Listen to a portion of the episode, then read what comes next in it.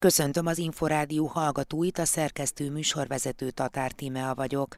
A következő csak nem fél órában az alábbi témákkal várjuk Önöket. Egy felmérés szerint 10-ből 9 magyar úgy gondolja, az anyatej a legjobb a kisbabák táplálására. A kórházakban pedig azt mérik fel, hogy több mint 95%-a az édesanyáknak az első napokban fontosnak tartja, hogy a kisbabája anyatejet kapjon. Hál' Istennek, hogy ez a kultúra mind világviszonylatban, úgy Magyarországon is nagyon-nagyon sokat változott. 2020 óta önálló szimpóziummal és önálló előadásokkal is megjelenik a kincs az Országos Neveléstudományi Konferencián. Az előadásaink érintették a boldogságérzetet, a jólétet a családok szempontjából, a vallásosság jelenlegi helyzetét a magyar társadalomban, a gyermekvállalási terveket a párkapcsolati forma tekintetében, illetve még fontos, hogy a 18-25 éves roma és nem roma fiatalok gyermekvállalással kapcsolatos attitűdjeit is vizsgáltuk, illetve bemutattuk. A középosztálybeli szülők gyermekei a legkevésbé motiváltak a droghasználat iránt. Egyrészt a nagyon hátrányos helyzetű, nagyon szegény sorsú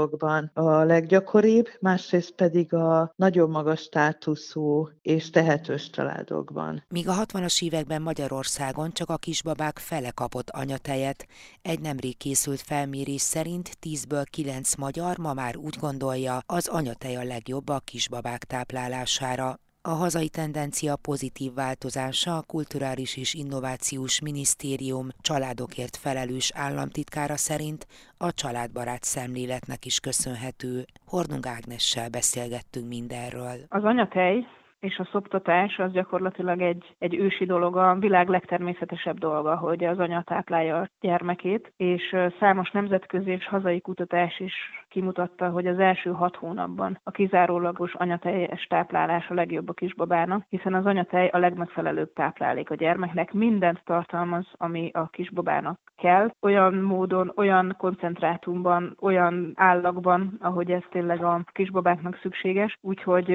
az első hat hónapban gyakorlatilag az anyatej az lételem. Ezeket nyilván lehet helyettesíteni. Hál' Istennek a modern világ már ad erre lehetőséget, hogy helyettesítsük. Ezzel együtt mégis a természetes anyatej az, ami a legmegfelelőbb táplálék a kisbabának hat hónapos koráig, sőt a WHO két évig tartó, vagy azon túlmenő szoptatást javasol kiegészítésként már a hozzátáplálás táplálás mellett is, pontosan azért, hiszen az anyatej gyakorlatilag az anya állapotával, illetve a kisbaba állapotával együtt változik, és minden életkorban a legszükségesebb tápanyagokat, vitaminokat tartalmazza a kisbabának, gyermeknek. Nyilván ezek egyre csökkennek, ahogy így az idő telik. Ezzel együtt még nagyon fontos immunerősítő, vitaminpótló, fájdalomcsökkentő hatása van az anyatejnek bármely életkorban. Úgyhogy én ezért gondolom azt, hogy ez tényleg nagyon-nagyon fontos, és ezért szeretnék mindenkit arra buzdítani, hogyha tudja, akkor szoptassa a gyermekét, táplálja anyatejjel, hogyha pedig bármilyen problémába ütközik, nagyon-nagyon sokan tudnak ma már segíteni ebben. A gyermekorvos, a védőnők, hál' Istennek a hungarikumnak számító védőnői hálózatnak köszönhetően Magyarországon már gyakorlatilag a leges legtöbb védőnő tud szoptatással kapcsolatos tanácsokat adni, vagy tud olyat, aki ebben tényleg tud a kismamáknak segíteni, és ne féljenek a kismamák, hogy éljenek ezekkel a lehetőségekkel. Sokan emlékszünk arra, hogy például a 70-es években, tehát néhány évtizeddel évvel ezelőtt gyakorlat volt az, hogy attól függetlenül, hogy az anya tudott-e szoptatni vagy sem, inkább áttértek a tápszer alkalmazására. Mára ez mennyire változott meg, mert itt legfőképpen egy szemléletről van szó, úgy gondolom. Én is olvastam olyan kutatásokat, amik azt mondták, hogy így a 60-as években Magyarországon kisbabáknak csak gyakorlatilag a fele kapott anyatejet, és ott is, ahogy ön is mondta, hiába kezdte az édesanyja szoptatni a gyermekét, egy idő után átálltak a tápszerre, és ez, ez nem egy jó gyakorlat. Hál' Istennek, hogy ez a kultúra mind világviszonylatban, úgy Magyarországon is nagyon-nagyon sokat változott. Ma már gyakorlatilag a családbarát szülészeteknek köszönhetően az ilyen családbarát képzésben résztvevő szakemberek embereknek köszönhetően, a védőnöknek köszönhetően, amit nem tudok eléggé hangsúlyozni, hiszen a védőnök vannak ott. Gyakorlatilag a várandóság első pár hetétől kezdve végig kísérik a kismama, a baba, kisgyermek életét, és pontosan tudják, hogy mire van szükség, és pontosan tisztában vannak azzal, hogy a szoptatás mennyire fontos. Tehát nekik köszönhetően ez a szemlélet, ez folyamatosan formálódott, formálódott, és gyakorlatilag ott tartunk. Egy nem régiben végzett kutatás azt mutatja, hogy 10-ből 9 magyar gondolja gondolja úgy, hogy az anyatej a legjobb a csecsemő táplálására, ez 92 százalék. A kórházakban pedig azt mérik fel, hogy több mint 95 százaléka az édesanyáknak az első napokban fontosnak tartja, hogy a kisbabája anyatejet kapjon. Nagyon boldog vagyok, hogy ebbe az irányba mentünk el, és én tényleg azért szeretném egy picit felhívni a figyelmet a szoptatás, illetve az anyatej fontosságára, hogy mindenki a lehető legtovább szoptassa a gyermekét addig, amíg a kisbabának, illetve amíg ez neki jó, és hogyha meg ebben bárhol megakad, bármilyen problémája van, akkor bátran kérjen segítséget. Ön gyakorló édesanyaként milyen tapasztalatokat szerzett ezen a területen? Két gyermekem született az elmúlt négy évben, és nekem is az a tapasztalatom, hogy nagyon pozitív a hozzáállás a kisgyermekes édesanyákhoz. Sosem éreztem magamat egyedül, főleg a, a mi védőnöknek én örökre hálás leszek. Nagyon-nagyon sokat segített mind a várandóság alatt, mind a gyermek születése után. A kórház, ahol szültem, szintén családbarát, ez egy budapesti közkórház. Abszolút azt láttam, amit bízom benne, hogy a lehető legtöbb édesanyja meg tud tapasztalni, és ezek nagyon-nagyon jó dolgok. Magyar kormány is nagyon sokat tett azért, hogy a családbarát szemlélet az a várandóságba, a születés körüli élményekhez, illetve a kisbaba, csecsemő, kisgyermekkorhoz is kapcsolódjon, és én bízom benne, hogy ezt minél több kismama tudja meg tapasztalni majd az elkövetkezendő években is. A Kulturális és Innovációs Minisztérium családokért felelős államtitkárát Hornung Ágnest hallották. Családi Hét. Az Inforádió család és ifjúságügyi magazin műsora. 2020 óta önálló szimpóziummal és önálló előadásokkal is megjelenik a Kopmária Intézet a népesedésért és a családokért az Országos Neveléstudományi Konferencián. Az eseményt minden évben másik egyetem rendezi meg, ezúttal a Pécsi Tudományegyetem adott otthont a konferenciának. A részletekről Engler Ágnessel, a Kincs Nevelés Tudományi Központjának vezetőjével beszélgettünk. Maga a konferencia, én azt úgy tudnám megfogalmazni talán, hogy valódi seregszemléje a neveléstudományok területén kutató és oktató szakembereknek, akik minden évben, évről évre megosztják eredményeiket a szakmai közönséggel. Milyen témák jellemzőek, vagy ezt mindig az aktuális események befolyásolják? Nagyon fontos, hogy a, az Országos Nevelés Tudományi Konferencia rövid nevén UNK meghatározott célja a tágon értelmezett neveléstudomány és határterületei keretében elért tudományos eredmények bemutatása. Tehát minden, ami a neveléstudományokhoz köthető, megjelenik minden ilyen téma a konferencia kínálatában, azonban minden évben van egy fő fókusz, amelyet a szervezők, illetve a szervezést felügyelő pedagógiai bizottság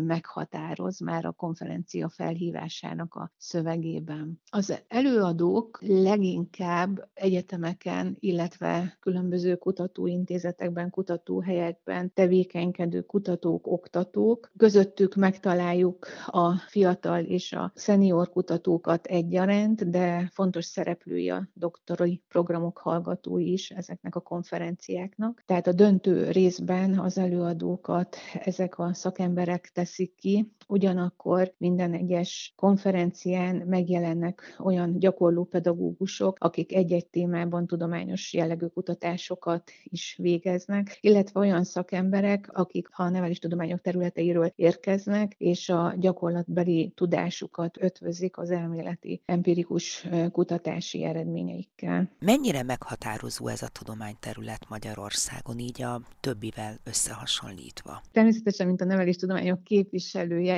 egyértelműen azt mondhatom, hogy nagyon fontos tudományterületről beszélünk, hiszen a nevelés, az oktatás, történjen ez bármilyen életkorban, nagyon fontos részei a társadalmunk jelenjének és jövőjének is. A Kopmária Intézet maga milyen formában, milyen előadásokkal szokott részt venni ezeken a konferenciákon? A Kopmária Intézet 2020-ban kapcsolódott be a konferencia sorozatban. Ebben az évben ugyanis a Debreceni Egyetem volt a szervezője, az otthont adója a konferenciának. Ekkor a Kopmária Intézet egyfajta társszervezőként jelent meg a konferencián, köszönhetően annak, hogy a Debreceni Egyetemmel együttműködési megállapodása van, amely rendkívül hatékony és aktív módon valósul meg, többek között az oktatásban, a kutatásban, illetve a tudományos események megrendezésében. El kell, hogy mondjam, hogy a konferencia nemzetközi példákat követve rendkívül szigorú a konferencián elhangzó előadásokkal kapcsolatban. Ez a gyakorlatban azt jelenti, hogy ha valaki szeretné bemutatni a tudományos eredményeit ezen az eseményen, akkor azt írásban egy rövid összefoglalóban kell benyújtania, amelyet két független bíráló bírál el anonim módon, és hogyha a benyújtott absztrakt színvonala megüti a mércét, tehát olyan pontszámot ér el, amelyet a Pedagógiai Bizottság, illetve a szervezők megfelelőnek találnak, akkor hangozhat el maga a az előadás ezen a konferencián. A Kincs 2020 óta önálló szimpóziummal jelenik meg, illetve emellett egyéni előadásokat is prezentálnak a Kincs munkatársai. Engler Ágnest a Kincs Nevelés Tudományi Központjának vezetőjét hallották. Több új kutatási eredményéről is beszámolt a Kincs az Országos Nevelés Tudományi Konferencián. Ezek egyike volt a Hungarosztadi 2021 tanulmány, amelyen belül például a fiatalok jövő tervéről és az ikrek iskolai végzettségéről szóló eredményeket mutatták be. A továbbiakról Pári Andrást, a Kop Intézet a népesedésért és a családokért kutatási irodájának vezetőjét kérdeztem. Már tavaly részt vettünk az Országos Neveléstudományi Konferencia éves konferenciáján. Több szekcióban is részt vettünk, és ez a pandémia következtében kialakult kérdéseket jártak körbe. Tavaly az otthoni tanulás, a jelenlét és távolléti oktatás idején elnevezésű szimpóziumot vitte a Kop Intézet, és itt a koronavírus járvány otthoni oktatásra gyakorolt hatású vizsgálatairól számoltunk be. És ami érdekes és számunkra nagyon fontos és megtisztelő, hogy ebből a szekcióból felkértek bennünket egy tanulmány publikálására is. A hátrányos helyzetű tanulók körében végeztünk egy felmérést, és ezeknek az eredményekről mutattuk be, hogy a távolléti oktatás az milyen hatással volt erre a csoportra. Az idei konferencián milyen új kutatási eredményekről számolt be a kincs?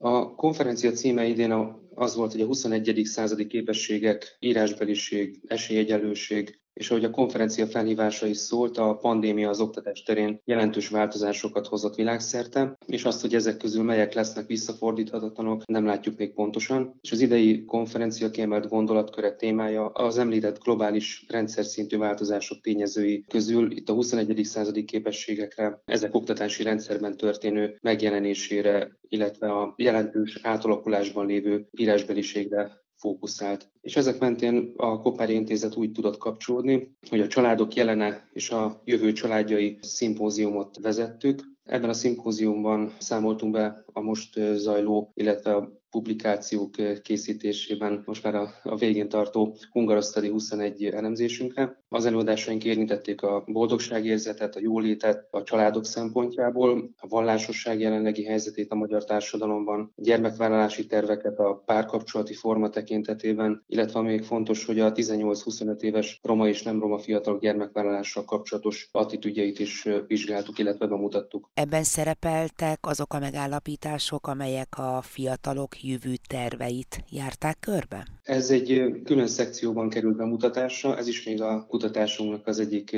fontos része volt. Minden konferencián vannak ilyen különleges témák. Az egyik az a, a fiatalok jövőtervei volt, a másik pedig az IKER kutatásoknak az eredményei, ami újszerű volt a hungarosztadi vizsgálat során. Mit lehet tudni a fiatalok jövőterveiről? Mi mindent állapítottak meg? Hát nagyon sok érdekes eredményt kaptunk, illetve korábbi kutatási eredményeket is tudtunk igazolni. A fiatalok, tehát ez, ez a 15-29 évesek jövőterveihez kapcsolódó kutatási eredmények a magyar társadalomra mindig is jellemző családcentrikusságot sugároztak, ezt továbbra is látjuk a fiatalok körében. És a megkérdezett fiatalok is alapvetően tartós párkapcsolatban, házasságban kívánnak élni, döntő hányaduk gyermeket is tervez, illetve azt is látjuk, hogy magas az egyedülállóknak az aránya, a fiatalok elmagányosodása felhívja a figyelmet arra, hogy a társas kultúra fejlesztésére igény van, és a család életre nevelés szintén nagyon fontos. Kiemelte ugye azt a kutatást, ami az ikrek iskolai végzettségéről szól.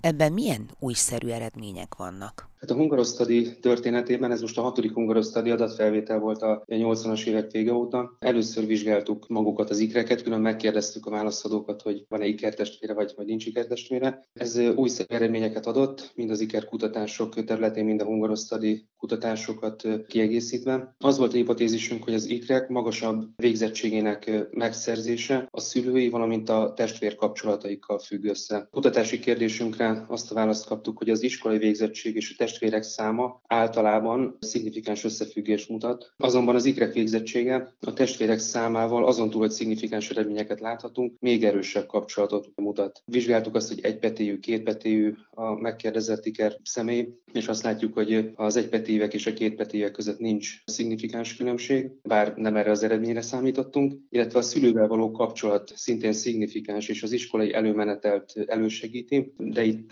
gyenge erősséget látunk ebben a kapcsolatvizsgálatban. Ami még érdekes, hogy a nagy család szerepe a magasabb iskolai végzettség függvényében erősebb összefüggés mutat az ikreknél, mint a nagy családban élő, de ikertestvér nélküli felnőttek között. Tehát ezek az eredmények mind az iskolai végzettség és a családnak a jelentőségét mutatják be, illetve erősítik meg. Pári Andrást a Kincs kutatási irodájának vezetőjét hallották.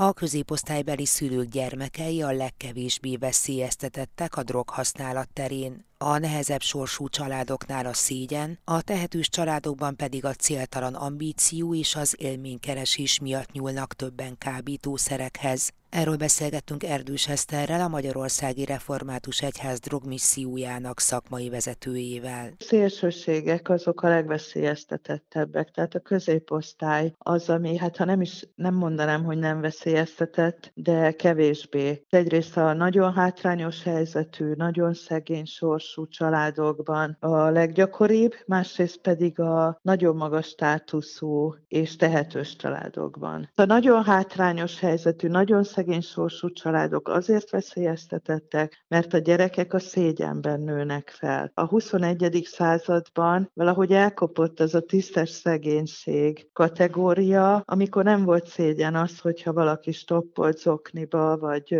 megfoltozott nadrágban jár iskolába, mert ez elfogadott volt morálisan. Ma ez szégyen. Tehát a nagyon szegény sorsú gyerekek nél a szégyen, meg a másokhoz való viszonyítás, például a reklámok és a tehetősebb sorstársakhoz való viszonyítás, ez nagyon megnehezíti az önképet, az én képet. A tehetős családokban pedig az a nehéz, mert egyrészt a karrierépítés ugye általában az ilyen szülők ambiciózusak, karrierépítés nem negatív felhanggal, hanem egyszerűen doktori fokozatot szereznek, éjjel-nappal dolgoznak, és ezért kevesebb figyelem jut a gyerekekre, másrészt pedig a tehetős családokban a gyerekek mindent megkapnak, és emiatt az ambíció céltalanná válik. A gyerekekben ugyanúgy megvan a vágy arra, hogy vágyjanak valamire, de nem tudják, hogy mire vágyjanak, hiszen van toltartójuk, sőt, nem csak testnevelés cuccuk, hanem van számítógépjük, laptopjuk, bicikliük, síelési cuccok, tehát igazából minden. Régen, amikor a gyerekek nem kaptak meg mindent, akkor ezekre a dolgokra vágytak. Most viszont a gyerek arra vágyik, hogy vágyjon valamire, de ez patológiás irányt vesz. Torzul a vágya. És egyébként a szülők sincsenek könnyű helyzetben, még a középosztálybeli szülők is. Például egy karácsony előtt, most készülünk a karácsonyra, gondba van egy szülő páros, mit adjon ajándékba a gyerekének, hiszen mindene megvan. Van biciklije, toltartója, stb. És akkor vesznek majd hülyeségeket, csillagvizsgálót, amiben bele se néz a gyerek, mikroszkópot, amit egyszer se vesz elő, vagy olyan dolgokat, amiről a szülő gondolja, hogy majd örülni fog a gyerekhez, valójában meg nem érdekli. Ez is egy nagyon rossz tanácsadó, mivel ezek az ambiciótlan, illetve torzult vágyképű gyerekek is az élménykereső magatartás felé mennek el a droghasználattal. És ilyenkor például ezekben a családokban mennyire jelenik meg a szégyen? Tehát, hogy szégyeljük azt, hogy a mi gyermekünk drogos, vagy éppen az, hogy amit ön mondott, hogy nincs igazán idő a gyerekekre, észre sem veszik? Ez a családoknak a szocializációjától függ, tehát nagyon jó, amikor egy családban a szülők fölvállalják, mert akkor tudnak segítséget kérni, és aki segítséget kér, azt tud kapni segítséget. Ahol évekig ezt titkolják, és nem mennek szakemberhez, ott ugye ugyanúgy például, mint egy daganatos vagy más betegségnél, mire oda kerülnek, addigra már nagyon sok baj felhalmozódik. Sokszor rendőrségi ügyek, meg olyan problémák, akár többszörös újraélesztés, túladagolás miatt, akkor is lehet segíteni, csak nyilván már nehezebb. Főleg a testi és az idegrendszeri leépülés miatt. Minden családot arra biztatnék itt a éter hullámain is, hogy kérjenek segítséget, és hogyha mondjuk a fiúk vagy az érintett szerhasználó még nem motivált arra, hogy ne vagy nem fogad el segítséget, akkor a hozzátartozók menjenek, és ők kérjenek hozzátartozói konzultációt, mivel nagyon sokat tud segíteni ötletekben, konkrét élethelyzetekben, mit csináljunk, hogyan tudnánk segíteni a hozzátartozónkat. Ugye erre azt szoktam mondani, hogy a víz merre folyik, azt nem nem tudjuk meghatározni, de ha átrakjuk a medret, akkor máshogy kell folyjon a víz. Erdős Esztert a református drogmisszió szakmai vezetőjét hallották.